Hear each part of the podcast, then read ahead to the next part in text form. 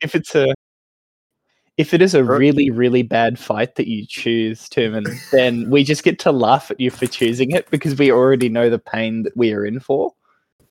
Um, well, I mean, well, I, I would never choose a bad fight. I mean, not today. Yet. uh, are you sure? Definitely not I- today. I, I mean, you went back and rewatched the entirety of the Yoel Romero Israel Adesanya fight to write an entire article about it. So you know, yeah, but that hot- was me. That was me on my own, and everyone knows I'm a freak. To to be fair to Dan, as a result of rewatching the fight, he also got some excellent timestamps for some classic reaction images, like Yo Romero literally just shirt Oh. fronting Israel Adesanya while throwing no strikes. that's true. That's true. Uh, all right. Uh, oh God, I, I'm being I'm being messaged by a patron asking me if I watch Castlevania. Which patron is it? Is it Well, Bailey?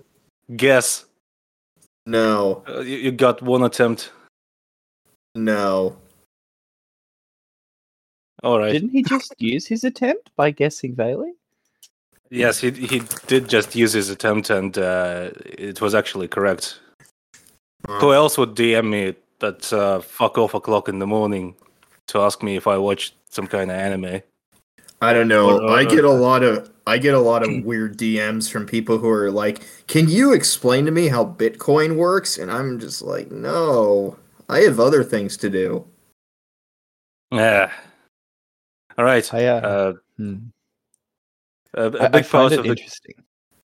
which which what what Oh, I just find it interesting that the two of you get annoyed with these questions, but I don't. It's great. It's absolutely. No, absolutely. I'm not. great. I'm not. I'm not annoyed by them. I'm just very confused why they're asking me, some random guy off the internet. I do find them funny. Sometimes. Oh, look some, at these. some of them fights. are weird. Some of them are weird though. Like there, there's one guy who keeps asking me he questions about what kind of narrative ludodissonance do you consider in this medium, and it's just like, dude, just just write an article on it. I I can't answer that in like a simple, concise statement. All right, I All guess a a big part of the comedy would be me guessing uh, which fight to watch, and then to the fight to okay no, for, first and foremost none of them are bad. One of them is definitely I, way more one-sided than the others. Uh, uh fuck it. Вышел немец из тумана. Вынул э, ножик из кармана. Буду резать буду бить все равно тебе галить right toney mccallum. Okay oh thank god. Um yeah. Okay. So we sh- we should probably reintroduce this again. This is another recording for the um, the classic fight podcast thing. That whereupon I lead Tumen specifically, or some other crazy person, through a series of misadventures and watching good fights. For now, I guess we're doing boxing, and then maybe we'll do other things. I, I don't know. But um, anyways, we were originally going to do a Matthew Saad Muhammad fight. That's basically a fight to the death, except not really, but it's really depressing and it is violent as shit. And I didn't want to watch it again. And Hax here is basically still traumatized from I, I don't know what Hax's reason is. growing up mostly. That yes. Um. Anyways, that's why Hax doesn't want to watch it because I don't know. It's vicarious PTSD. Who knows? Um. So, anyways, I gave a bunch of choices, and what you just heard was me basically going like, "Iggy, you pick," because fascism culture or whatever the fuck I'm talking about. Um. What? Each- So, anyways, we picked uh, James Toney versus Mike McCallum one, which is genuinely a really, really high level fight between uh, Mike McCallum, kind of known as um, a guy who never really got his shot at like the any of the Fab Four, like specifically Hagler and Hearns. Would have been fascinating matchups, but didn't really get those guys because both of them kind of went different ways. It's it's complicated. I'm not about to pretend I'm super uber educated about it, you know. But um, Mike McCallum, famously known as the Body Snatcher, really, really like technical, smart guy, likes to attack the body, you know, nickname.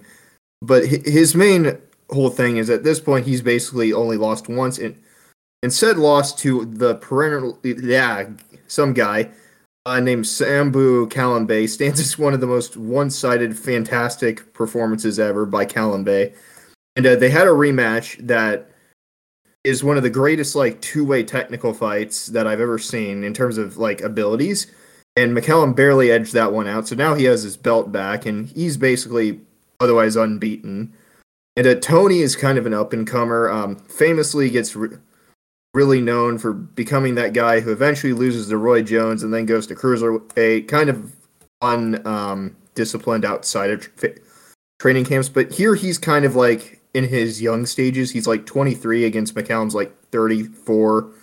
He's uh, not morbidly obese still, is what you're saying. Yeah, that he's not horizontally challenged yet. he's so, not big and square. oh, God was, it, was, was, he ever was he ever square? Ready. I think he was. I think he was uh, more like round. the Popeyes do hit different. So uh, okay, okay. So in all seriousness, though, um, so this is kind of like an old guard versus a young guard kind of fight, um, and it's not just between uh, McCallum, who's basically super veteran, and very experienced, very good, versus Toney being uber promising, incredibly gifted. Cannot express enough how gifted a fighter James Toney is. Um, and th- this, um, both of them are tested enough, kind of at this point, especially McCallum, and, and they kind of fight a twelve round bite. Yeah, twelve round fight that's kind of considered really, really cool for purists to study, just in terms of technique. And a fun fact, Marvin Hagler commentates over it. I don't know if he's commentating over it in the video that I found, but uh, he commentates and he does a solid job. On the other hand, the commentators do a shit job because they can't score, and this fight is really, really close and stuff. Um, that's really all I can say about it. It's it's just really good, and it's just kind of like a purist's kind of gem sort of fight. Um, if you want to follow along, the video that I chose is James Toney versus Mike McCallum. One, the YouTube account is George Crowcroft. Crowcroft, I think. Um, and it's about 53 minutes long. It's pretty darn good, and I hope you enjoy. I don't know if Hax has seen it. I know Iggy probably hasn't seen it, given his utter fear earlier that I was going to screw him by making him watch something terrifying, like VTuber things. I don't know, but I wouldn't. You do should that. do that. You should do that. Just not with me. just invite someone else from the fight from the fight site, and then just kind of just dump a whole bunch of choices on top of the head. And, Timon just wants to see Corona beating up some racists. That's the only VTuber antics he wants to watch live. Oh yeah, mm. that, and I also want to watch. I want to listen to. Uh, I don't know. Uh, let's say Ed, just writhing in agony. watching watching a I don't, I don't know a and I uh, a fucking Zunai video. Edit an incredibly passive, sad voice just goes, "Oh man, what is this? I don't, I don't want to, I don't want to do this anymore." Hey, he he's doing that thing. That's kind of cool. Oh, oh, well, then he kind of died. Oh man, I didn't want that to happen. Oh, that's, see, that's, that's a... why Ed's making the wrong career choices in life. If he just became like the equivalent of a 24 hour newsreader for Doomer Twitter politics, he'd make so much money. like, just uh, another bad thing happened in in a part of the world you probably you probably haven't you probably haven't heard of. Nobody really cares, so I'm just gonna go eat my cereal in in silence and play with my dog. DFS members as just news readers. Ryan just basically goes like, "This is shit." And just like i've I like my interpretations of these events instead. Sharam, well, everything's shit, but you know what? Rafael Assunção sometimes throws a pretty good right hand. In retrospect, in retrospect, I think uh, Ed would have been a perfect candidate to c- watch and commentate the Saad Muhammad uh, Johnson one fight. Uh, no. have him watch it with Taylor, and I reckon I have him watch it with Taylor and the brothers too. I think because like Taylor would go out of his way to like annotate, and that's and if you look carefully, Ed, that punch is where Matthew Saad Muhammad lost his ability to speak coherently, and that punch took his ability to wink to his kids. Like and you can just see Ed just dying inside of every punch. Uh, well, that's and also Holy shit. Ed, uh, Ed has stated multiple times that uh, he can't really watch boxing fights because they're too long. that I mean, to be uh, fair, they're, they're long, and if they are too long for you, that's okay. Just don't shit on other people for liking them. no, in fact, in, in fact, you should do that because it's funnier. That's Bully actually Ed, true. people- bully but then Ed, you, bully but then, but then you tell them that, well, you know what? Fighters like Assunção are pretty boring. So you know, it is what it is. If you can guess who I'm making fun of so far in this podcast, you get a cookie. So perhaps we should give some context to why Toney was seen as such a, for lack of a better word, lightning in a bottle fighter just coming into this, because I think, We need Talking to in- give context. We need to give context to the fact that he's not round yet. yes, because Why I, I think not fat. I think why Mike McCallum is an exceptionally good fighter, he is a fighter that somebody who is relatively knowledgeable about the basics of boxing can understand, if that makes sense. Like, you know, um, uh, hard hitting technician, wonderful attention to the body, tough, durable, had a good sense of pace, you know, had a good sense of when to get the finish. But Toney's a little weird, and and and especially when you're kind of seeing Toney really fight one of his first truly high level opponents.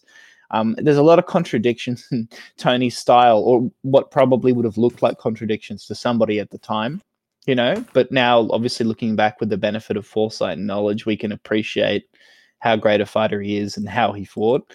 So maybe we should talk a bit about that and the fact that yes, he's not around yet. No, I um Toney isn't quite my um uh, niche kind of fighter that I understand perfectly, but um Toney's whole thing is Toney liked to eventually as fights went on in his career before he became as we keep talking about round, he slowly became he he kind of was more of a defensive kind of shell stylist kind of fighter. And he kind of was good at like deflecting shots, but also really excelled on the inside with like short hooks. He was kind of a natural hitter too, like not in like the Julian Jackson kind of like, oh, I'm gonna fuck you to death kind of power. More like, oh, surprise, I hit you. You know?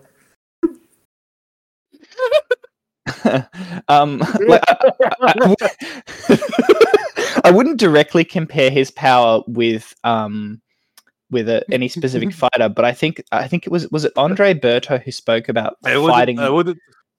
I would. I would Yeah. need a compare. I apologize for the compare pause. Jackson. See, I want to also specify. I wouldn't compare it the in that pause for a specific second. way.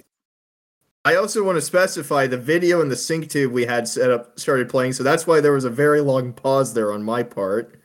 okay, so we should reset that. But while we're doing it, um, We should. in in the in the case of uh, you know Toney. Firstly, yes, uh, uh, there's a lot of stylistic comparisons that are made when we talk about Toney to some old school fighters like Ezzard Charles, Archie Moore, you know, savvy defensive geniuses who were prepared to get dirty and cheat quite blatantly in order to get some wins in, you know, clever clever ideas, you know, but also application of certain fundamental basics, you know, uh, bladed stance, keep your chin behind your shoulder, you know, uh, uh, being very disciplined and very naturally intuitive at holding those uh, accommodations when you're fighting in the pocket, stuff like that. Uh, and, and, you know, I think in particular, it might be a little hard to see the technical nuances in this footage, a YouTube footage. If you can get better quality footage of a Toney fight or, you know, well, probably can't really get one of an Ezzard Charles fight, but get the best quality footage you can and watch these guys because, in particular, how wonderfully aware they are of their head positioning and their hand fighting in the pocket and in clinch exchanges it's defensive wizardry. Um, you know, or maybe if you can't get good quality footage of those guys fighting, go watch a Floyd Mayweather fight and pay attention to how efficiently and intelligently they use the clinch and they position their head and they position their hands in order to maintain defensive positions and you know get some hits in. Because if, if you don't learn that stuff you won't make a lot of sense out of how toney fights. Yeah and a lot of people tend to uh, tend to describe these fighters in this um, in these terms of oh they are just they were just a wizard. They were you know, I, don't know defensive sorcerers and that uh, you can't really fight the same way that they they actually fought when in fact uh, the things they did uh, was just was just uh, really good implementation of uh, basic fundamentals. It's just uh, if you, I guess I'm reinforcing the points that Hax brought up. if you want to learn, if you want to see how basic fundamentals are implemented at the highest levels, then you should watch these fighters. That's pretty much it. Yeah, and I think with Toney, I think everybody will focus on different parts because he had so many wonderful components of his defensive defensive layers that are worth talking about. So I'll just mm-hmm. maybe focus on three that I, I think people would be good to to focus on. The first one I would say, you know, I'll always say it. I probably say it more than anyone on the fight side is take a look at his footwork take a look at where his feet are, because a significant component, or at least a notable component of um, Toney's defensive styles, was he was quite good at bending or ducking at the waist, like waist waist centric body movements to avoid punches, particularly uh, his opponent's, I think, right hook. I always found that was interesting. You know, he he used a Philly shell, but he was also very very good at dodging those overhand, you know, arcing blows so take a look at his feet. Take a look at his feet, where they're positioned, where the weight transfer is, when he is slipping and when he is bending to dodge, you know, overhand shots. And I would also say, at least for me, um, the other one that I, you know, I'll never shut the fuck up about it. Just take a look at how Toney uses his jab because Toney is a very good study, I think, in how he can use different types of jabs. So stiff leading jabs, jabbing from like a low position, so an uphand jab, or even jabbing off the backhand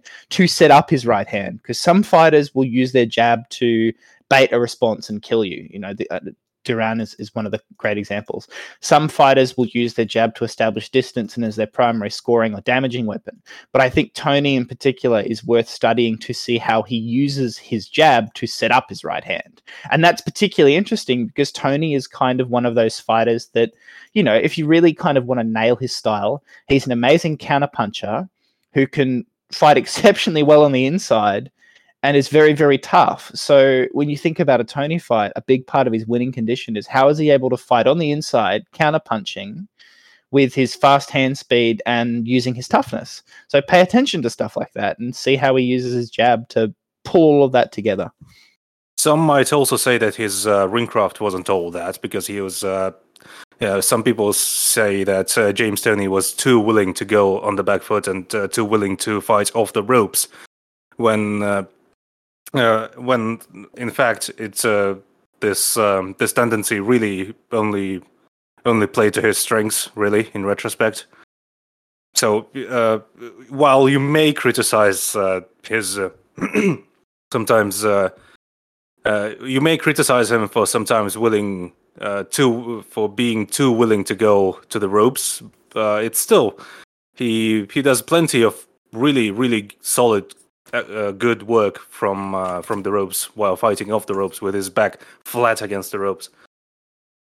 And the other thing is, as Toney was often fighting up weight, you know, particularly towards the later end of his career, um, you are going to you are going to have limitations when you fight up weight classes. You're going to have to, I think, in many situations, um, create disadvantages to leverage your strengths you know? Like we've kind of mm-hmm. discussed this before in other fights. Every fight has habits and some of those habits are exploitable. So when you know there are definitely things that toney does that aren't optimal or were mistakes but part of the reason he made those mistakes or did those suboptimal things were in pursuit of a win condition because you know the other guy was bigger or the other guy was younger or you know uh, toney's style didn't match up in a way that allowed for any other strategy sometimes you have to fight the not perfect fight to get the win because it's the best fight you can fight. And Toney is a really interesting fighter to study because so many of his fights are like that, I think. And trying to learn where he made the right call to fight that way, or he actually probably did screw himself over by spending too much time on the ropes, is an interesting intellectual exercise that might teach you a lot. I think uh, with, with fights like these, uh, th- there's so much that's happening. And this is kind of a fight that's best for like rewatches and kind of just paying attention to like little subtleties of what's happening, not just from Toney that we keep talking about, but, from McCallum too. And on that note, I think just because it is a long one, I'm going to go ahead and start it. For those who want to follow along, uh, you can follow at starting at the 610 mark on the video I mentioned earlier. And I'm going to start it in three, two, one.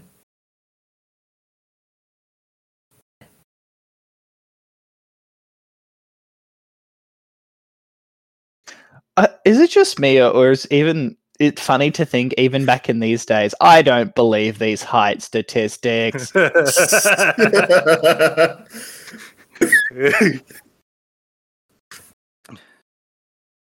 oh, another uh, fun fact about this fight is uh, not only is it kind of a battle between like two high level technicians, it's kind of their coaches too, because um, uh, Toney's um, coach, I think uh, I always forget his first name. It's um, help me out. It's something Miller. Oh God, Bill Miller. Bill Miller. Jesus Christ, I'm I'm drunk. Kyle, um, like somewhere Kyle just woke up screaming in the dead sweat, disappointment at you. Kyle's gonna kill me, but he retired because he sucks. So you know what? It's okay. Um, yeah. So Bill Miller, really, really underrated coach. Basically, is in Toney's corner for this one. Uh, McCallum's side is Eddie Futch, who is famous for you, you know training guys like Joe Frazier, Ken Norton, Alexis Arguello the list He's goes basically on. the he's the Henri Hooft of boxing. Every now and again, he'd get a fighter just to fuck with Ali. Like, come on, let's have another go. I figured you out. I'll do it again. That goofy, that goofy meme face. I'll do it again. Oh God, Eddie Futch's face redone as a goofy would be incredible. Oh, oh, oh, fucking do it again. I'll fucking do it again. You've just been banned.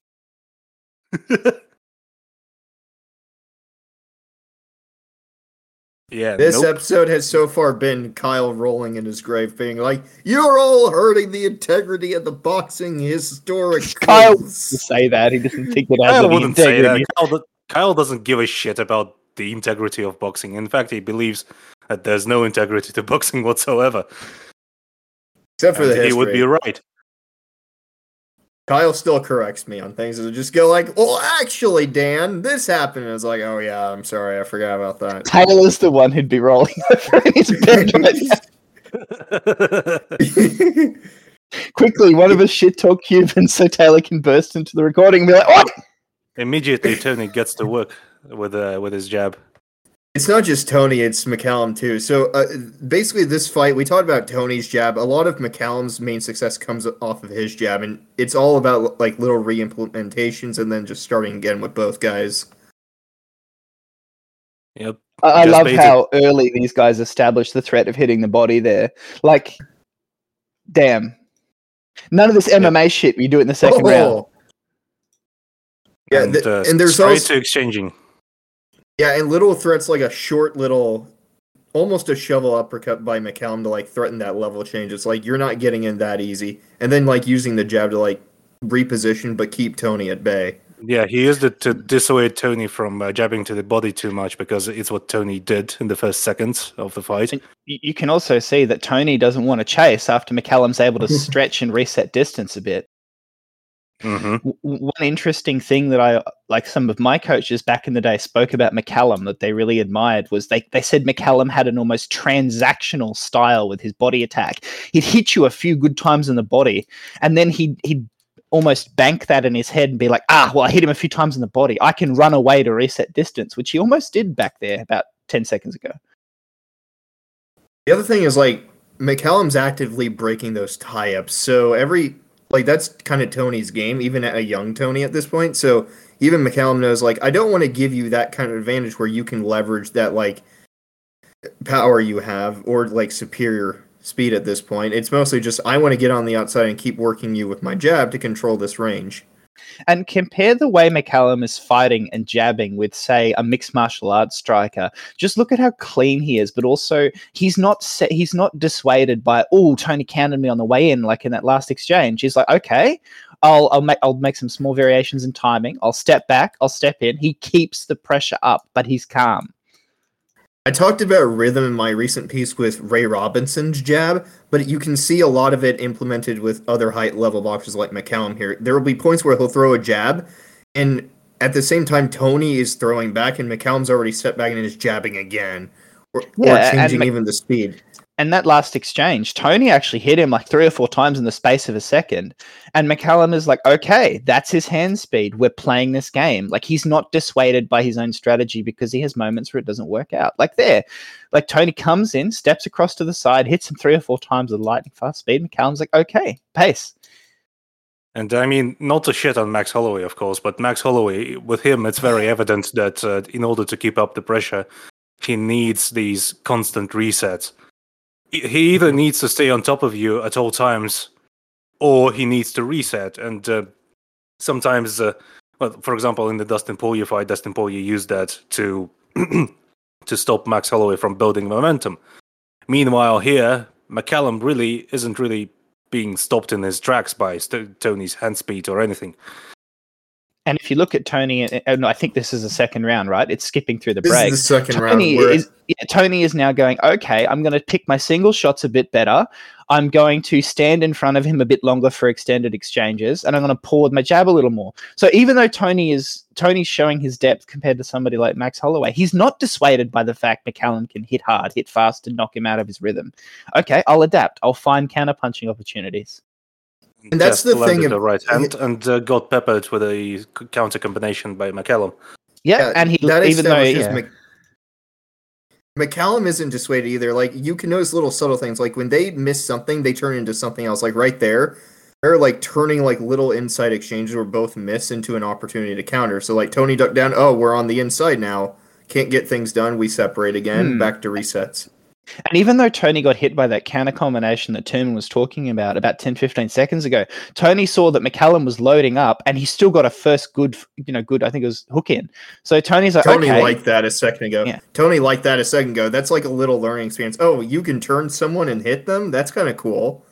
Yeah, because Toney knows even if McCallum might be landing the biggest shots in the first three or four seconds of the exchange, he can get some really good counters in and abuse his pan speed advantage if he drags exchanges out, kind of like what Max is doing to Aldo. So, you know, even if he's quote unquote losing an exchange, the information he's learning is teaching him to get into the situation right there where he's he's dragging some shots out with McCallum now.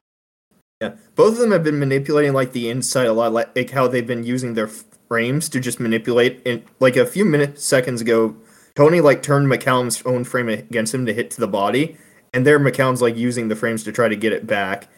Another cool mm, thing McCallum's been doing is um Toney's been using a crossarm guard. Like that's the other thing about high level boxers. You see them employ different levels of guards. And so Toney's been employing a crossarm guard. That makes it hard to like hit him in the center. So McCallum kind of takes a slight step off to the right and then hits like behind that forearm, like slightly raises it it's just little subtle things like that constantly going on. Also other things is like because of that because of the crossarm guard there are situations where toney just simply isn't throwing in fights. Mccallum is using openings to just throw with real power onto the guard to cause damage and stay active in some of these exchanges or just throwing with early power in an exchange.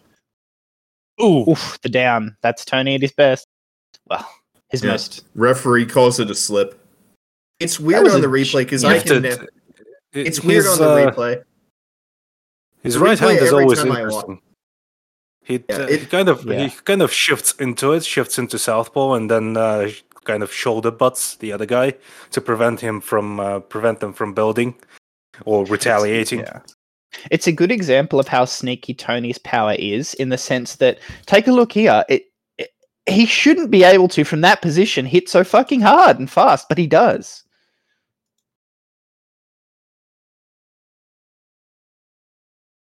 Yeah, so I don't blame is- the ref for calling this a co- slip, though. This is kind of hard to call from the ref's position. If you look, Yeah. the shoulders of McCallum are blocking. Yeah, I don't. I wouldn't. I'd agree with the ref personally. It's a. It's a weird one though. Like in He the moment kind too. of, it kind of also got hit on the equilibrium spot. Mm. So it it's uh, it does seem like an equilibrium thing more than a. Well, I guess it's a flash knockdown. It's also happening really fast, so the ref has to make that decision on the spot, and like that's a tough call. But you know, And it's interesting because we've already seen the stylistic preferences of both men show through. McCallum is trying to dominate the flow of exchanges with some high power shots. Toney is prepared to drag these exchanges out so he can find a way to get in. And, but they're both willing to stand at exchange range and exchange to find openings.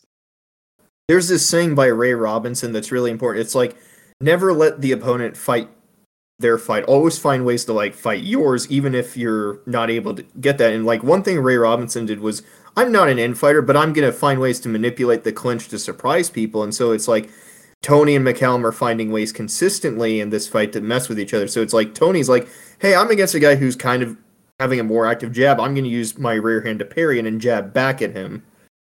and To elongate those engagements and get inside.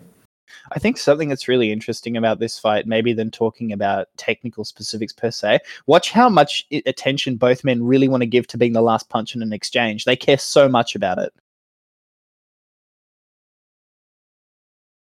Yeah, that's the thing I've always noticed about high level boxers in in that uh, the best uh, boxers are usually uh, also the best round winners, and the the best round winners are usually extremely uh, zeroed in on uh, on whether they've won an exchange or not, or if they Thanks. lost an exchange, they're always uh, um, kind of like they always kind of want to try to get it back, and It's an optics.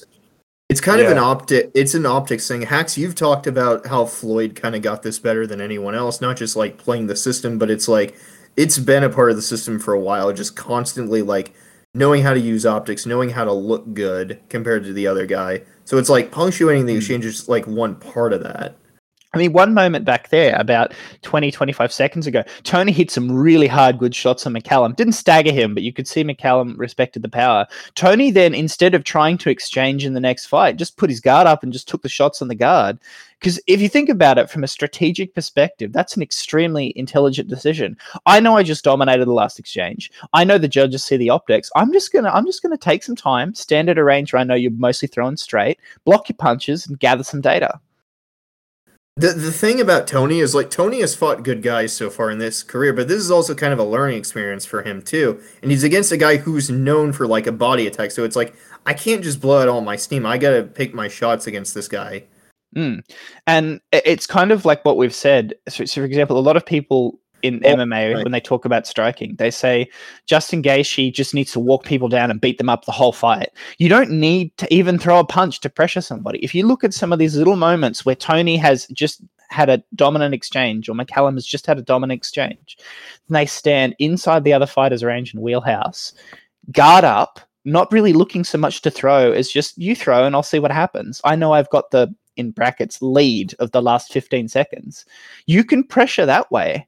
Pressure isn't about what you throw, it's about the it's about you force. using it's about using your presence to make your opponent uneasy.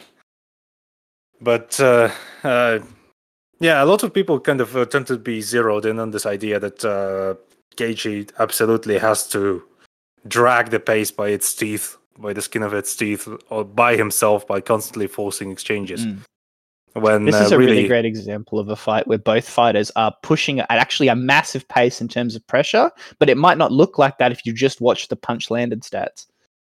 yep, It's like uh, Iggy and I were talking about this. Um, but I think in our outside of our last recording, or just when we were watching a Saad fight together. But it's like if you've actually been like working the bag or like practicing shadowboxing, even or even sparring, like all that work together is a lot of energy.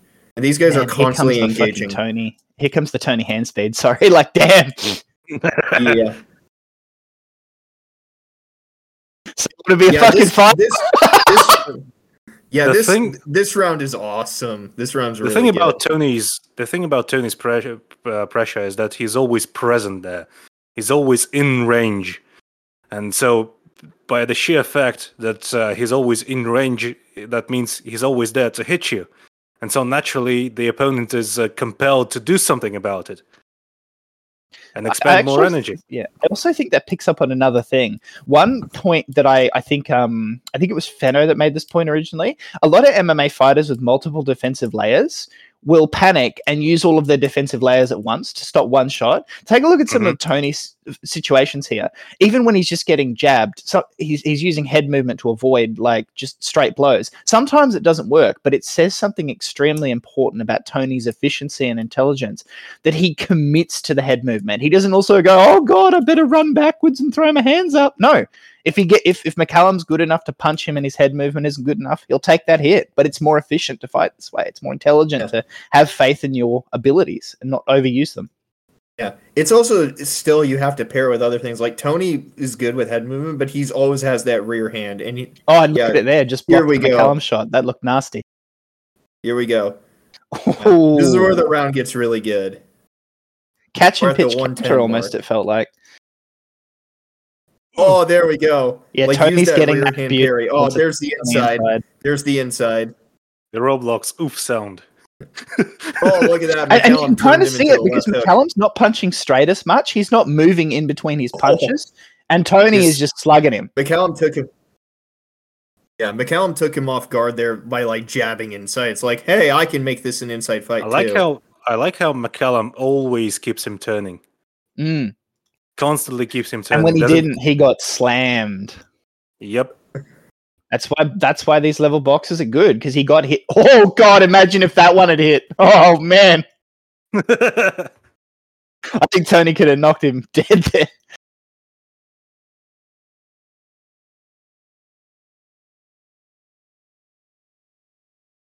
They they constantly take uh, what uh, presumably should be awkward positions to maintain, and yet uh, their balance al- is always pretty much How much do you think Serum would be saying 10-8 for Toney? These boxing judges are trash right now. like there, you saw McCallum take a staggered, almost uh, a staggered position with it- with his feet almost parallel, and yet despite uh, despite um, his uh, stance being quote unquote compromised because his ankles were positioned in a very specific way at uh, very specific angles, his balance was maintained, and he was able to regain his stance mid combination. and just as importantly, he was fully prepared with his shoulder to chamber something straight and nasty right down the middle if Toney came in. Yep. It isn't just that his balance was in a good position for recovery, it's that he was thinking about what he could offer up behind that.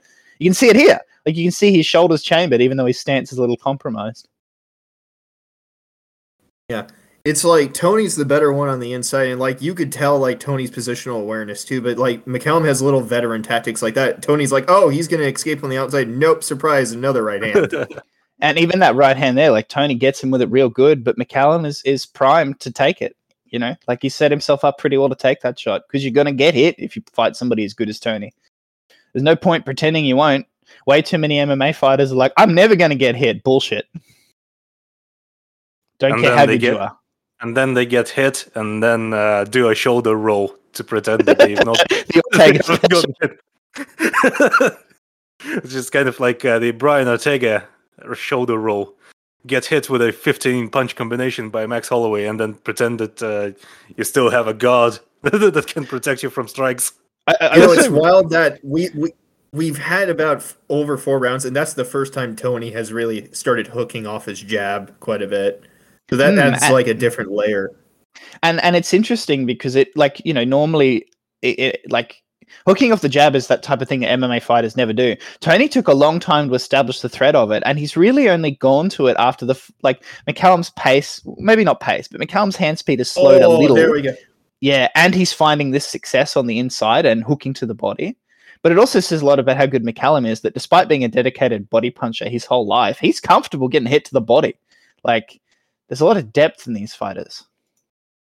Yeah, it's not like uh, fighters that uh, only pressure and then fall apart on the back foot while being I, pressured. I want to point something out that just happened. So one one really important thing to talk about when watching boxing matches is always watch how fighters use the ref. So it's like about 30 seconds ago, McCallum turned Toney on the ropes and forced the ref to separate him like that. Like that's really important because it gets him out of that position and, and it takes advantage of the ref's job. Like fighter boxers, the highest level of boxers do that. They take advantage of that. I think another thing, because we're kind of getting into the middle rounds and we've had a pretty strong body attack from both guys. And while the clinching hasn't been a lot, it's been very active. Note how, even though McCallum is bounding on his feet, compare the way McCallum is bounding on his feet to somebody like Dominick Reyes. Look at how all of McCallum's quote bounding it's in stance, it's in position, it's a, it's setting up another movement behind it. It's actually a pretty energy efficient way to operate. You know, like there's uh, it's kind of hard to explain the technical specifics to somebody who doesn't train but mccallum's movements are smooth and fluid like a pendulum they play into each other rather than just being me bounce on spot because That's- me active That's the point. He's using the pendulum step. He's not just bouncing because a lot of MMA fighters with, uh, let's say, I don't know, a, a karate background or fighters who think that movement equals good footwork, they utilize a lot of really Oof, like geez toney ducking under that they utilize a lot of like upwards jumping movement and either that or just kind of shifting their weight from one foot to another and it's very energy inefficient meanwhile This has been a great kind of rebound round for McCallum after last time. He kind of Yeah. got clocked earlier, but he's been controlling the exchanges with his footwork and jab and just hmm. understanding how rhythm works. Because and he did Toney's- a really good job shutting down the clinches like it, you know both guys were kind of getting about what looked like equal amounts done in them which is a good look for him given how some of the others are going it's a, it's also like Tooman said earlier. Always keep Toney turning because like right in front of it, it's like why would I want to trade guns with this bigger guy unless I have like an easy avenue like to the body? Did body? Toney go for the throat in that first exchange? I looked like he did, but it was kind of hard to tell. i mean i wouldn't put it past him to try that mccallum jabbing to the chest to sort of uh, Also stop note, when he- when he- He- He's doing a little bit more. He's jabbing and then pulling his lead shoulder back, like as if to make it a bit easier for him to duck back or slip back. I guess if Toney comes back with something. And uh, note how how they they are both uh, taking these like miniature, constant little steps to adjust their position Oh, in the pocket. Oh, that was McCallum- so cool. that was a bad move. I am a wizard. yeah, the thing I was talking about the pendulum step is that McCallum always manipulates the, I guess, the tension in his ankles, and like w- whenever he doesn't really need to move all that much, he kind of just sort of steps around, and whenever he needs to um, accelerate his movement, the tension in his ankles increases, and he kind of hop uh, hop steps instead of just stepping. Yeah, Really, McCallum's really been using things like that. So a couple of two things I've noticing from both guys. McCallum's been messing with that rear hand of Toney to like hook off. That's why he's been double jabbing a lot more. But it also forces Toney to think about that rear hand a lot more. Er, But another thing is Toney's been like Ugh. every time McCallum's been throwing back, it's like oh opportunity to throw back because I'll take one to give one back because I know And I can maybe take. to, to, to point out something, while while Toney has definitely been winning the exchanges, note how as a result of all that jabbing, which is all very good for McCallum, notice how Toney slowly positioned him into the corner of the ring. Like very slowly, he was able to get him into a position where McCallum couldn't escape so easily. Now McCallum's retaken the center, but this kind of shows that a lot of exchanges and a lot of high level boxing between two boxers isn't just about who's winning on the punches at a given point in time. It's who's manipulating the other guy into a strategic, well, uh, sorry, a tactical position in the ring to win the key exchange. Because Toney didn't win, you know, a huge parts of that round per se. It was McCallum active, jabbing, threatening. But look, see, McCallum's backed backed up closer to the ropes, and now Toney can open It's, up. uh, it's the Yan thing. It's the Peter Yan thing. The kind of uh, quote unquote giving up the rounds in order to win the fight overall, Toney which started is, go. uh, which is what gives uh, fits to a lot of people who kind of tend to score fights based on uh, the blows landed as opposed to uh, the more you know pertinent. I can I can so- hear you calling out a strategic things. particular patron right now. But uh, I, I do think like that one reason a lot of people misread that kind of stuff is they do not pay attention to the positions of the fighters relative in the ring or the cage and ask the question, who has the advantage here? Because watch watch these exchanges right now and see where Toney tries to push McCallum across the ring. One of the most important lessons I ever learned with analysis was actually given me by uh Lukash. Um, it's like pay attention to the feet. Don't pay attention specifically to what lands. Pay attention to the feet first, then go back and see how much the feet played a role in things. Mm, and look at this this exchange. Yes, Toney wins on the punch, and that's great. But look what happens afterwards. Toney backs him up a little. I'd argue that's actually more important to Toney winning than any of the exchange that favored him. Like that's the magic. That's why Toney is such a terrifying counterpuncher. It's not just that he can, you know, absolutely blast somebody and dip uh, uh, under in the exchange. It's that he can force them to give up ground while he's doing it. I like how uh, him shifting with his right hand into southpaw also plays a role in that. Because uh, a lot of the time when you see shifting, uh, you kind of if you if you watch a lot of MMA, whenever you see shifting, you kind of uh, there's you're kind of compelled to go like ah this again. Meanwhile, when whenever Toney does it, it's actually it actually serves a, oh, a clear veteran moves. it actually serves a clear purpose. Another thing I'd point out is notice that when Toney does jab back, he's not getting sucked into McCallum's game. McCallum is double jabbing. He's he's he's throwing you know straighter and faster and, and trying to use what, what kind of feels like a range advantage, even if it's not necessarily.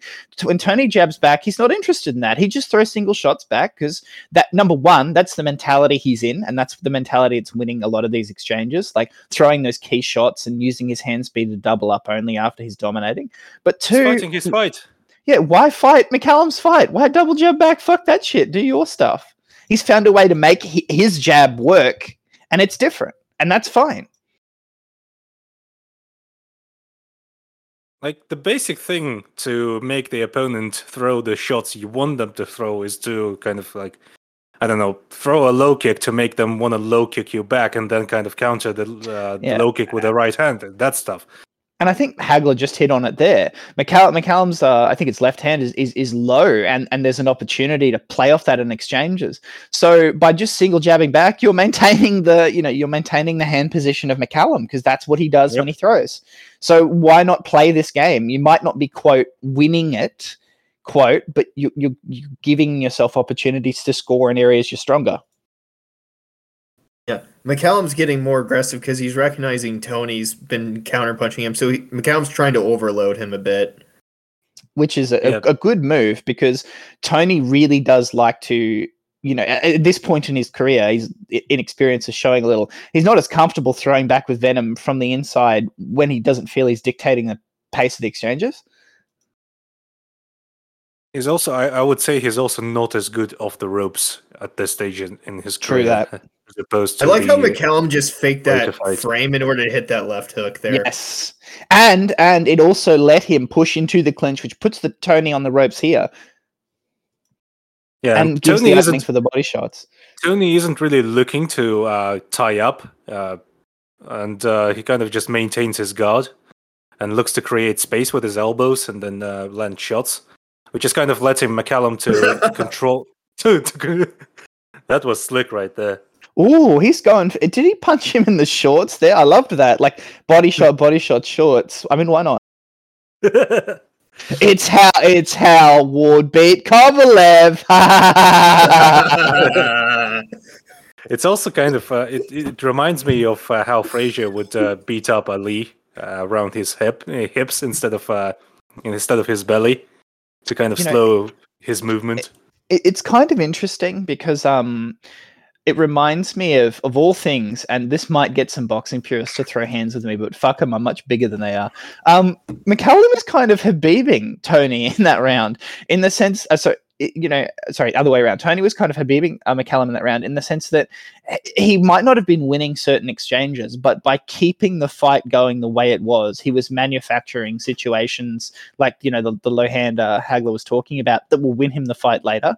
I think that's something that Khabib does better than almost anybody in striking exchanges. Even if he's losing the striking, he's still manufacturing ring positioning or exchange positions that he knows he can play to his wrestling later in the fight. So the Gaethje fight, really good example of that.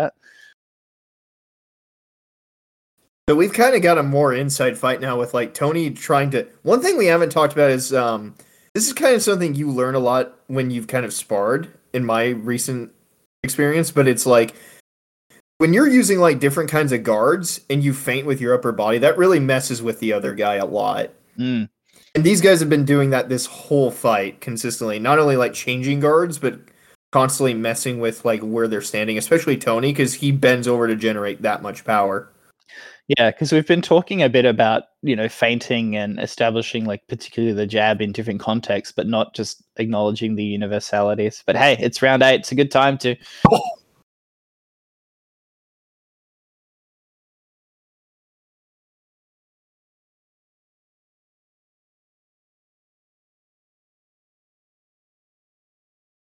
One thing This I love great. that Hagler. One thing I love about Hagler's commentaries, Hagler just gets like the idea of experience in this fight a lot. Like how McCallum keeps getting success done. It's like, hey, McCallum's trying to wear him down, so it's like part of the reason Toney has to commit to the fight is because well, McCallum's still that attritional guy, and he's been he's always good at attacking the body. I mean, there, like he, like he kind of caught, maybe caught's the wrong word, but he forced Toney into a bunch of real overextensions. And even though he couldn't, you know, get a fight dominating moment off that, he's still making him work a lot. Oof, we're in a phone box now, boys. Like the fight's been getting gradually at a closer and closer range the last two rounds. It's really, really weird because like at first Toney was like in control of those, but it's like funny. Nothing personal, kid. Oh, Mm. it's another thing I love about boxers is they're they'll foul and it's like, oh, the ref's not going to stop me. Well, I'll keep doing it then. yeah, fouls in boxing are always kind of uh, more subtle and funnier than uh, in, uh, for example, MMA, where it's just some kind of uh, stuff like grabbing shorts and the gloves. And, uh, It's also it's also interesting how both men are demonstrating their tiredness in different ways. Like yeah, you know we're seeing toney work a bit more off the ropes and you know going back to more single shots pacing and mccallum's response is to try and just keep pushing forward yeah. He's uh, uh, so in some exchanges he's just literally hanging on to Toney himself. Yeah. To, It's kind of making Toney uncomfortable too because Toney's trying to expend energy. It's like, why are you doing this? But it, every move McCallum's making is kind of calculated. It, like, and plus McCallum kind of went away from that body attack for a while, and he's really been adding up on it recently. I like how McCallum tries to conserve his energy by unloading on Toney with uh, throwaway shots and then just hangs onto him. Just kind of gi- gives him a big old hug. To yeah make him carry right there weight. like and it's true toney is kind of in, in the last couple of rounds uh, perhaps because he's concerned about his energy he has been trying to load up for power shots that can change the dynamic of a fight. You know it's like that is that going to work against somebody who's such an active body puncher and coming forward? And you probably not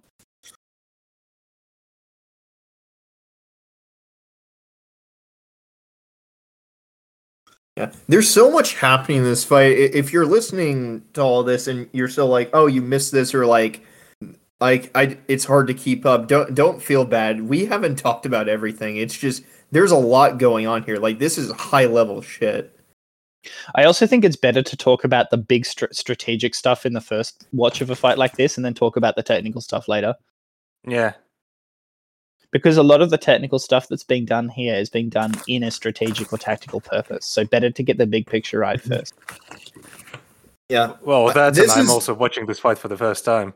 And let's be honest, it's not it's not amazing quality. Like I'm I'm still finding it a little hard to read some of the technical details, especially of Toney's counterpunching because it's kind of blurry, you know? Like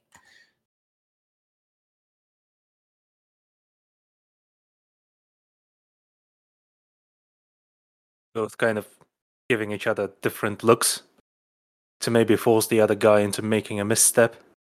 it's interesting this how they point, talk about so- that, that like they think Toney's going to the body too late in this fight, which is interesting to me, um, because it's not necessarily wrong, but I think it misses too much of the work McCallum has done to keep Toney off going to the body, particularly McCallum's constant pendulum-like movement on the edge of Toney's range in exchanges. That Like, and he's him forced- constantly threatening the lead hand uppercut as well. It's Yeah. it's kind of experience and inexperience playing into each other too, because it's like, oh, so much has been happening in this fight. It's kind of hard to keep up what works and what doesn't anymore. Exactly, which is why McCallum is having real success going back to the body after a couple of rounds where you know Yeah, maybe he wasn't. Because what McCallum does is McCallum will sometimes just stop attacking the body and then he'll just bring it back. It's like, surprise, I can do this. As motherfucker. The thing, uh, go. Toney's in a phone box now. this uh, this uh, uh, type of argument uh, often uh, I often see this thrown around with respect to the uh, Lomachenko Teofimo Lopez fight. Like, why didn't Lomachenko throw? Why was he so passive for the six rounds? Well, that's because Lopez didn't didn't really let him to be active for the first six rounds. Yeah, Toney's trying to use the ropes, but it's not really working because it's just allowing McCallum to like manipulate where the engagements happen. I also like how McCallum would uh, kind of hug Toney acro- across the waist and just a slight, uh, just kind of push him to the side to make it easier for him to move him. To It's also kind of around him. cool how like with conventional uses of the clinch, you kind of see them look for like those underhooks or like kind of grab Yeah. maneuvers, and McCallum's just putting his shoulder in there and then like just kind of turning him with it instead to open up that body attack. And always watch thing where is- McC- Like the, the watch Ed- the- sorry, the inexperience gap is really apparent too. uh, Like the experience gap, sorry, because McCallum is poising himself and pacing himself when Toney is on the ropes. You know, like uh, the idea of all the other guys pushing me to the ropes, I'll let him punch himself out is a meme, of course. But a large part of being on the ropes is, you know, you can get the other guy overextending. Um, McCallum is show not that type of fighter. It didn't really show, but between um, the rounds, McCallum kind of has this shit-eating grin at Toney for like the first time in the, the fight too, and it's awesome. I love that grin he gives him after that round. It's like, gotcha, bitch. Yeah, McCallum kind of, Oh, even though even though he still gets hit with a really huge counter And punches. Toney just like Toney does something he probably should have done earlier in the fight. Just go for it. Because the yeah, thing he's is, selling like, out now. Yeah, like McCallum had, you know, he got a good sense of McCallum's timing. I feel in the first four or five rounds before McCallum was able to get more active and take his eyes off the body threat and reestablish it later. Sometimes you've just got a fucking monkey at the other guy using the instincts and the reactions that you've learned from the fight, and Toney just went for it. It's also because look how labored McCallum kind of is. Like he's kind of been like relying upon controlling Toney's position, Toney's own exhaustion against him, and so like going for it a lot more. Toney kind of read a second there. It's like, oh, your shots don't have the same pop they had earlier. Yeah, like to- and, and it's an experience thing again. McCallum is exhausted too, but Toney kind of almost you could almost feel like he felt, oh, I don't think he's as tired as I am. Well, he is. You just need to force the world to see it. McCallum just uh, has a better poker face when tired, kind of. And uh, yeah, I think that and as a that- 35 year old, you'd hope so. Yeah, and uh, uh, that earlier grin that McCallum gave him, it's kind of like, yeah, I made you, I made you uh, limit your work rate for like the the last nine rounds, and now you're Haha, I- tired. haha, I introduced you to the bullshit Yoel Romero game. What now, bitch? Yeah, But unlike Israel Adesanya, you know, Toney's like, fuck you. oh, and the slower you get and it's it's like the the uh, Chavez versus Taylor fight. The slower you get, the more the other guy realizes he doesn't need to believe your bullshit. He's gonna keep going and McCallum just keeps on going, because if he volume. if McCallum stops, he dies. He's a Beyblade at this point. If he stops spinning, he's fucked. Yeah, He knows it too. Yeah. The thing is, It's kind like, when it's you're a- tired too, it's harder to keep your hands up. It's harder to like keep moving, and so it's like Toney's kind of taking hard- advantage of that a bit. it's harder to take to keep moving, and uh, it's harder to keep moving in a way that doesn't get you nailed by something, by like homing I'm strikes almost- or herding strikes. I'm almost going to disagree with that actually. Like, kind of in my experience in fights that have uh, like gone for over six rounds and you're fucking exhausted, I like I almost agree, but I almost don't. The way I would put it is, it becomes so hard to change momentum. If you can Yeah, yeah, keep yeah. looking forward and pushing the way McCallum is, that still feels you know relatively That- that- doable. but that- now Toney's in your face. Yeah, now Yeah. Toney's in your face. Now he's punching you. Now he's forcing you back. It's like, oh, okay.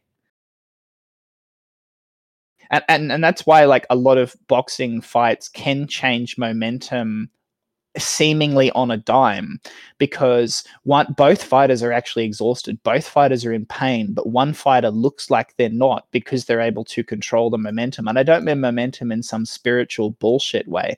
I mean momentum in a i am walking you down punching you very hard. If i'm forced back i just don't have the energy in me to do that as efficiently.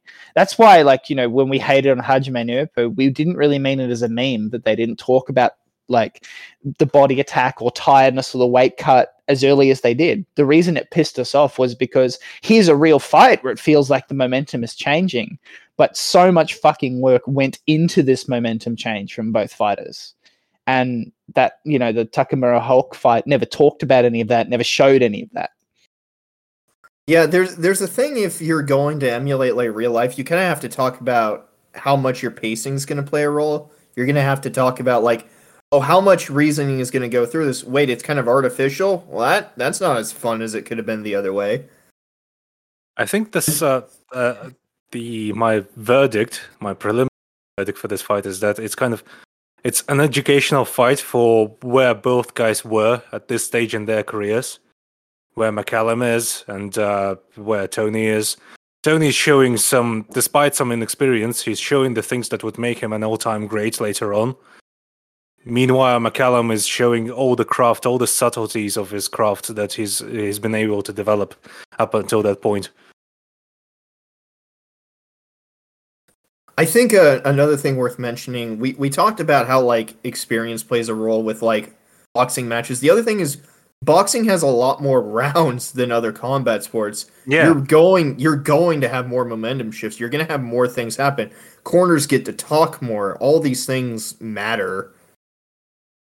Yeah, and uh, the little subtleties start playing more of a role in the later rounds because the fighter who is able to maintain the more the more the more subtle uh, approach is usually able to kind of manipulate the optics a little a little better, maybe maintain his momentum once again a little better. As opposed to the fighter who kind of uh, whose composure kind of falls apart and he sta starts stumbling all over the place, selling out. then again, Hmm. if if if it's the later rounds and you're behind, what are you gonna do? Better sell the out other thing something. is the other thing is boxing also has a way richer like reservoir of history compared to other combat sports. So of course you're going to see like I know we've been making fun of other combat sports a lot because specifically well MMA because it's the one you should make fun of. But MMA is still in kind of a nascent stage and you can't really expect them to excel at everything like you can with like boxing. Boxing has the history where like guys are al- already have those building blocks and are constantly like it already has an establishment. So but it's funner to pick on MMA fighters cuz really they should be better. I mean, it's also fun to pick on boxers because one leg kick and they're dead. Mm. I, 6 I bet, months of sprawl training. It's I, okay. bet, I, I bet I can bl- blast double James Toney right oh. Oh, that's okay. Randy Couture already did. Oh yeah, That- that's that's true. That's literally true. Yeah, It's great because Randy Couture looked a bit like a fucking. He looked pretty big and round at various points in his career too. well, big and round, Round but boys. big and round, but in a different way. In a oh, I've been wrestling. I just realized when, when Randy Couture was like 13, somebody was like, Randy, Randy, you need to look like a Greek statue. And he chose Dionysus instead of an of the naked guys. okay, we, we digress. We're in the last round, and um, both of them are throwing right away. Great. Uh, and, and, and So you both know, of them know it's the end. Yeah, and I think Toney really does feel that even if he's getting hit, he's probably not going to get knocked down, and and we're at the stage now where this this dynamic should favor him a little more. Not that it's going to come easy against McCallum. I mean, I don't know if it's the Adidas shorts that are throwing me off that McCallum's wearing, but he kind of, kind of, uh, uh, I, I have an inkling of a thought that this is how a Soviet-trained boxer would look like if he were to become a professional fighter. I think I think if I had to say a difference, I, like I do think McCallum's power has started to fade, um, Yeah. and, and that's that's one thing where I think this fight is quite hard to judge because in the early rounds when Toney was getting double jab back, he was getting snapped back a little more, but there's a lot of little things that you have to have to read into it, and, and it, it's almost like a it's almost like a Pixie song, in that it started slow in the sense you look at like.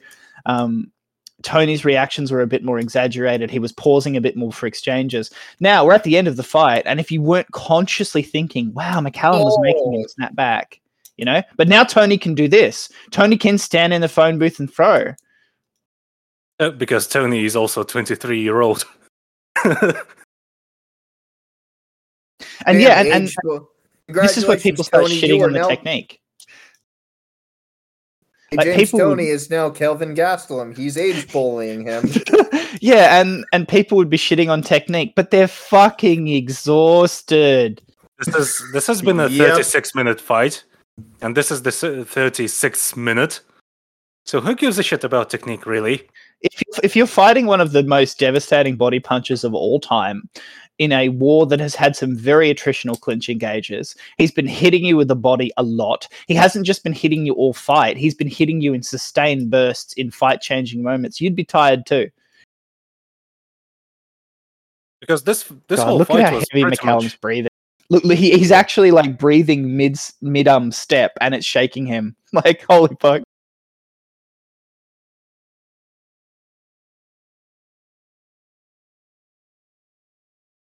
That's something that's really hard to judge. I think again, it was Fenno Orion that pointed this out. Like, um, it's so hard to judge how much extra damage somebody is taking when their mouth is open, but it is significant. and You have to look for it. Oh, Oh, and Toney just he, he see, Toney. It's like Toney is a Pokemon in this fight, and he's learned the new skill optics. Just that that burst at the end, like you can tell Toney 100 percent is like motherfucker. There is no way you are getting this round.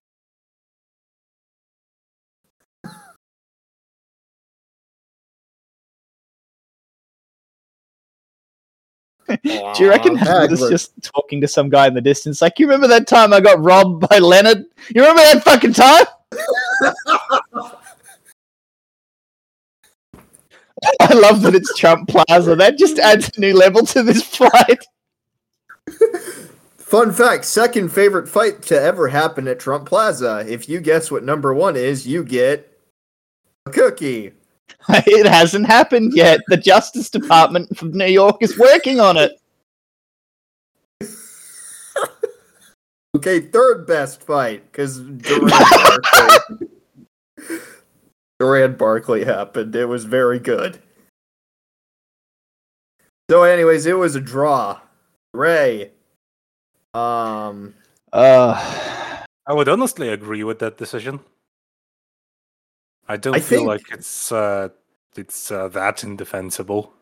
I think most people think Toney kind of had it more just for those power shots, but it's it's like how much do you optics wise like pay attention to things because it's we, we were talking about this a second ago it's like McCallum's tired his shots aren't doing as much effort but it's like he's kind of controlling things he's kind of messing with the rhythm of things he's That's choosing that, and his volume didn't fall down. Uh, his Wait- uh, his output didn't uh, didn't decrease over the rounds. If anything, It's it kind like- of picked up. it's like you're the judges it's like oh with all this crowd sound can I really tell that his power has just decreased. Do I have that experience to figure that out? No. So eh, you know, it's it's understandable why it's ghost, and even with like the benefit of knowledge, it's it's still hard to kind of figure that out.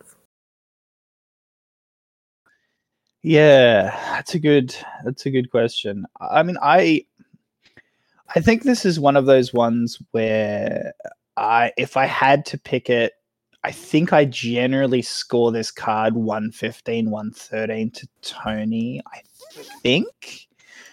I think personally, like most people are like, yeah, it, it feels like a draw, but it's like it kind of feels like Toney earns it a little more. No, but it's yeah, I kind of I kind of think this is a fight where I'm not unhappy with a draw and I'm not unhappy with um with Toney winning. I really don't think McCallum won. Um honestly. Mhm. Like I'd agree. Uh, McCallum kind of uh, made it, uh, d- uh, has done his best to make it look like he didn't lose. Uh, I think that that's a fair assessment. Yeah, it's like McCallum had that really good ninth round, but it's it's like Toney had like a couple good rounds there, and it's like, but otherwise it was kind of pretty evenly fought. It's like, yeah, th- there's just a stronger argument for one guy, but a draw feels the most fair, you know? I don't know. I like. I, I don't know about fairness in boxing per se. Like, I like. I think when fairness comes in is when you have fighters like Canelo who have an incredibly high level boxing IQ called paying off the judges, so you can't lose one card every fight. But um, in fights like this, I don't know. I if if I had to kind of like, I think I'm like 50-50 on Toney winning by one round or two, and then like maybe like thirty three to fifty percent on um a draw. So when I said those two fifties on Toney, I mean like fifty percent Toney won, and then fifty percent of that fifty percent is like how, the margin, and then yeah, I just there's a lot of rounds that I don't think are clear or easy to score. Um, Yeah, I think I think we've exhausted the scoring, but um, thoughts on the fight since this was your first time, Iggy? Well, I think I've uh, I've made my uh, I've made it clear that uh, I, I think this is a, an all time one of the all time greats of uh, at, at least among the fights I've actually watched, which is uh, admittedly not a very long list, but still, uh, definitely a lot of things happening uh, from moment to moment. So. Genu- genuinely, actually, very hard to pick up on everything the first time on the on your first viewing and um, um, yeah, I would agree that if you're watching for the first time, I would focus on the strategic big picture things, as opposed to what the the fighters are doing from moment to moment. But um, yeah, I'm definitely gonna give this one a second viewing, I think, and maybe a third one as well to kind of to um, just uh, sort of pick up on the little subtle technical things as well, as well think, as the um, bigger, broader picture things. Mhm. Yeah, so Kyle calls this kind of fight a two-way technical, and I think I brought this term up ar- earlier, but a good way of thinking of a two-way technical is it's basically two guys who are basically competing in a high-level contest that it doesn't quite become a war war, you know, but it but it's basically a fight. Like a Triple G versus Canelo 2 is another one of those. Caleb Yeah. Pro Prograis is another one of those. Um, Chocolatito, Gallo Estrada, both one and two, are kind of uh, sketchy kind of categories for that. I, I don't know which one, if it's like a full on high level war, like a full on like two way technical, but um, they're both kind of in that fraternity. But it's fights like those things where you can learn a lot, but it's also just a very very competitive action fight, and I I always think those are really really cool to watch because you can just for purists especially or just tech nerds, you know, just finding things out. And this is considered one of the best ones. It's not my favorite. Uh, I'm not even sure it's like my fifth favorite, but it's really really good. Max, do you have any it's also- comments? Ponch. yeah, I think it's one of those fights that uh, you could be used as um, as a great study material, if that makes sense. Because uh, a lot of this, uh, the things that um, both fighters do, is uh, kind of they kind of exhibit most of the uh, typical uh, typical I don't know crafty fighter things that you can emulate in order to either well that you, that you can either emulate or learn from to better than to better analyze the fights that you watch. I, I think if I was to make a comment, something that I would say is now I know there's always controversy about scoring systems in martial arts, right? And I, I know that uh, you know Ryan loves to say this sometimes. Uh, what if that was done on Muay Thai scoring? And I think um, if this was scored on the narrative of the fight, uh, McCallum probably loses, like quite quite clearly. And uh, what I always find interesting when you have these uh, veteran versus uh, young youngin fights is if it's a fight where it is incredibly contested, I think in, even if you don't think that it's close, I think everybody can agree that fight was very contested. It, you know, um, I think something that makes this a very interesting fight to study is, and, and maybe people disagree with me. I think if you score that on a fight basis, um, McCallum's case for winning or drawing becomes a lot smaller. So I think this yeah. is a very interesting fight to study to understand and appreciate how McCallum tried to control the fight so that he could get more success on a round by round basis than he could on a fight overall narrative basis if that makes any sense. I think that's yeah, very think, interesting to study. I think i think that's always uh, a really good point to bring up because not every fighter is going to have the exact same intangibles as another one. So it's like how do they leverage their attributes or a specific fight to win? It's like like you you can't punch as hard as this other guy. You're not as fast as this other guy. You're not as young as this other guy. So what are you going to do with those characteristics? Well maybe i have a better jab than that guy maybe i better footwork. I better manipulate those to maximal like success in order to make that work. And i mean those don't well that's those and uh, uh, also mccallum leveraged his experience a lot more uh, like as the as the fight went on. Things like making uh, Toney carry his weight in the clinch, or kind of uh, kind of keeping him turning, hugging him around across around the waist to kind of uh, nudge him in that direction or the other, stuff like that. Something that I think is interesting is that Toney's team told him he was losing that fight. And I know that the general opinion of commentators is that at that stage, Toney, they feel Toney was winning.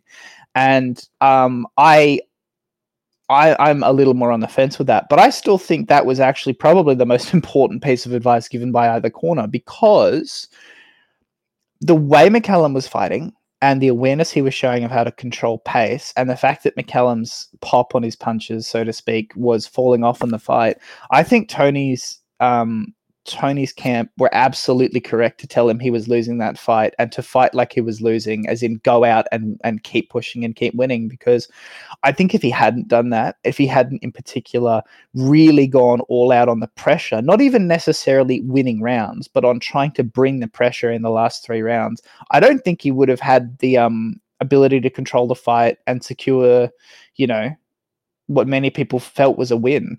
Like it, it, it's kind of a weird situation where by essentially lying to their fighter, they, I think, forced him mentally to fight in a way that you know made, gave him a much better chance of winning in the last stages. And if they hadn't done that, I think he might have actually made the mistake of trying to walk one or two of those last rounds in and could have lost. Well, Corners... that kind of um, that kind of reminds me of how um, this may be apocryphal, but uh, I've heard uh, and I've read somewhere that um, maybe it was Jack Slack who mentioned it that uh, Angelo Dundee would kind of stroke and manipulate Muhammad Ali's ego by telling him, "Oh, I love that uppercut. I love that uppercut. Throw more uppercuts," despite the fact that Ali hadn't even thrown an uppercut that round at all. and so he would then go go into the next round and start actually throwing uppercuts because Angelo Dundee actually wanted him to throw them, but he if he told him if he straight up told him to throw uppercuts, Ali would have likely didn't do it because that's that's just how that's just how stubborn he was. It's um it's really interesting because we all I, I know I mentioned this earlier. It's like you had these two corner men in like Miller and Futch who added to like a lot of the brains of this fight too. And we often think about like, oh, it's just the fighters in there, but they have corners for a reason. Those corners like give them advice. They can manipulate a lot of action, and and it's like. I I always think the most famous like corner case ever. We just talked about Angelo and Dundee. It's like Ray Leonard's victory over Tommy Hearns. It's like if maybe not for that piece of advice, Ray Leonard might have thought, "Hey, I might have been in a close fight," or "Oh, how am I going to push now?" And Dundee's like, "You got three rounds left, kid, and you know what? You're fucking up. Do better."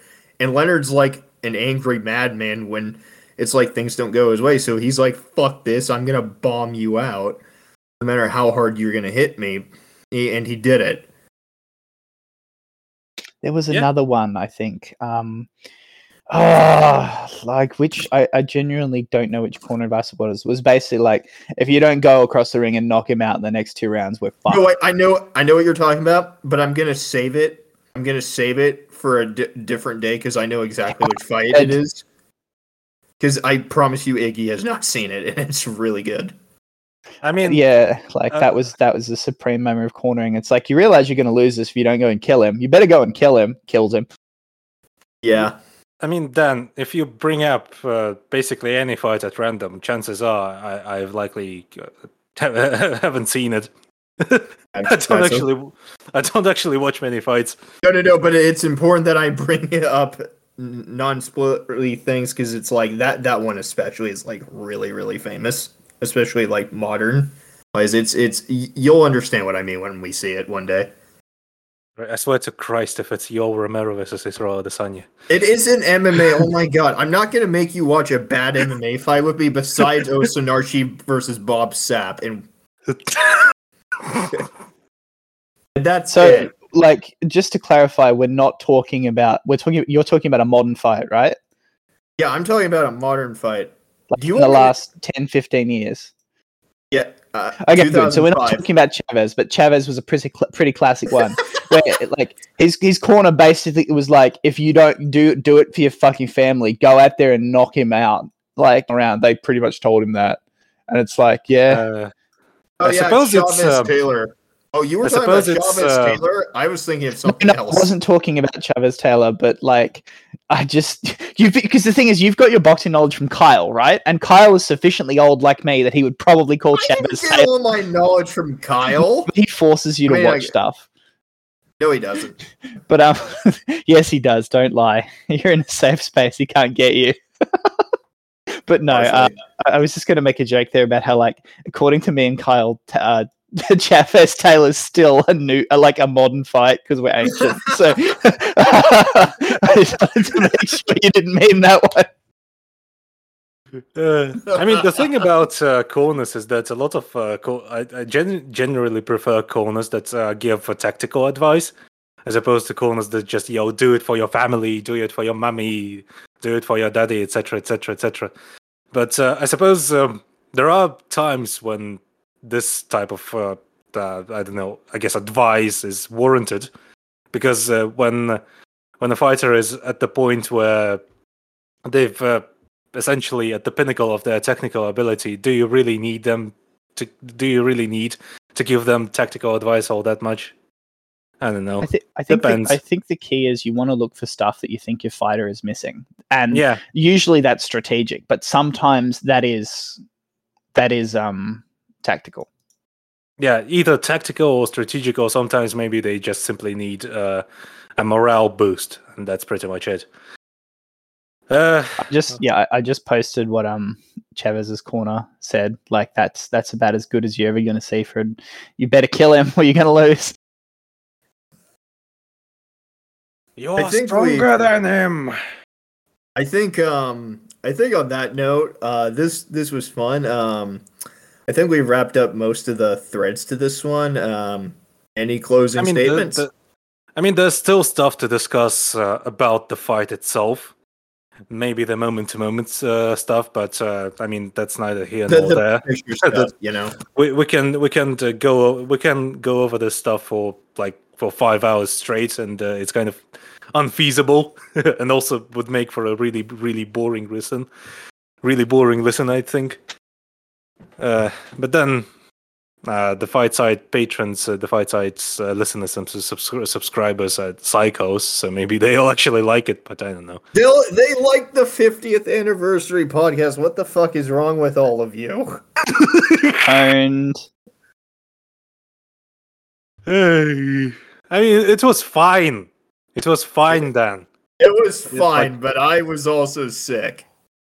Kind I of. mean, I mean, from moment to moment, uh, that podcast, uh, that podcast doesn't really exceed the general craziness that's usually that that usually is there in uh, any given Tengridome episode. I say a lot of weird stuff. Uh, that that's that's true. Ah, Okay, all right. I, I got nothing. I got nothing. all right. I guess I- we're good. Uh, yeah. I would just add that I think like the example of um I would kind of say something along the lines of I think that fight to maybe just take it to an MMA specific example, I think that fight gives a really, really good indicator from both fighters of why, like, when we say stuff like, I'll just use a specific example. If Max continues to develop his proficiency on the counter and improve his defensive responses a little, if you look at the early exchanges in that fight where Toney is like, you know, the, the his the proficiency with which he counter punches gives him opportunities to, you know, offer more than just me throw a lot of punches. Oh no, it no work. You hit me out of rhythm. Me sad now. Um, it shows how like you know adding something like that to a fighter who's already as good as Max would just take him up another gear. And he's already like a top five all time great pound for pound. So, you know, that's why when we focus on boxing and we talk about mixed martial arts, yeah, we rag on mixed martial arts a lot, but the point is more to show if you can learn stuff from people in specialized areas of fighting that are just better than you, it really can take you to another level. Yeah, and uh, I, think uh, it was the point that we've made uh, about um, the uh, the uh, Kattar performance where Max actually started using elbows and knees to add uh, something with a little bite on it to his uh, to his game, which uh, may play a role in the next Volkanovski fight. That is, of course, if Volkanovski hasn't fallen off due to COVID. We may yet see it. doesn't mean you know. I'm not even considering that outcome, really. I don't. I don't want to, but it's possible. It'll probably happen. I'm not allowed to have any like Australian fighters that I actually enjoy for more than six months. It's that time of year again. Great. I'm not yelling Go like these fuck two. yourself. I don't. I don't reason. think we. Have, I don't think we have anything left to say. Uh, this was We should- We should abuse the person that asked us to do this. No one asked to do this. No one actually asked us to do this. We just made. We just did this. We we, we just did this out of our own volition. And Okay, you- so we you- should abuse each other, but we've already done that. Oh Yeah. fuck. What what is it with the you and uh, like you both and uh, innuendos this whole morning? What what the fuck is what the fuck is wrong with you? First, Dan compares uh, when when he talks about Julian Jackson, he says that he's going to fuck you to death. Okay. The story. the story behind that is first of all, I'm an idiot. Second of all, I remember this one comic book with Superboy Prime, and he's like, "I'll kill you to death," and I just thought of that, but Okay, it like so I, I never thought I would ever reference this in a serious conversation, but I'm going to quote a very dear friend of mine, Elizabeth, when she when she said, uh, you, "None of you know her." When she said she watched a Julian Jackson fight for the first time ever, and she said, "Julian Jackson, the original star of Black.com, oh, Jesus Christ. he's going to fuck you to death." Keeping it playfully racist. That's TFS for you. What do you mean? we are we are all gonna get fired. that you say that every podcast, and it never happens. It's good. It's gonna happen. I'm I'm cautiously optimistic. All right. th- th- uh, uh, see you next week, I guess. Uh, this has been Pugilistic Classics episode two, sponsored by Black.com.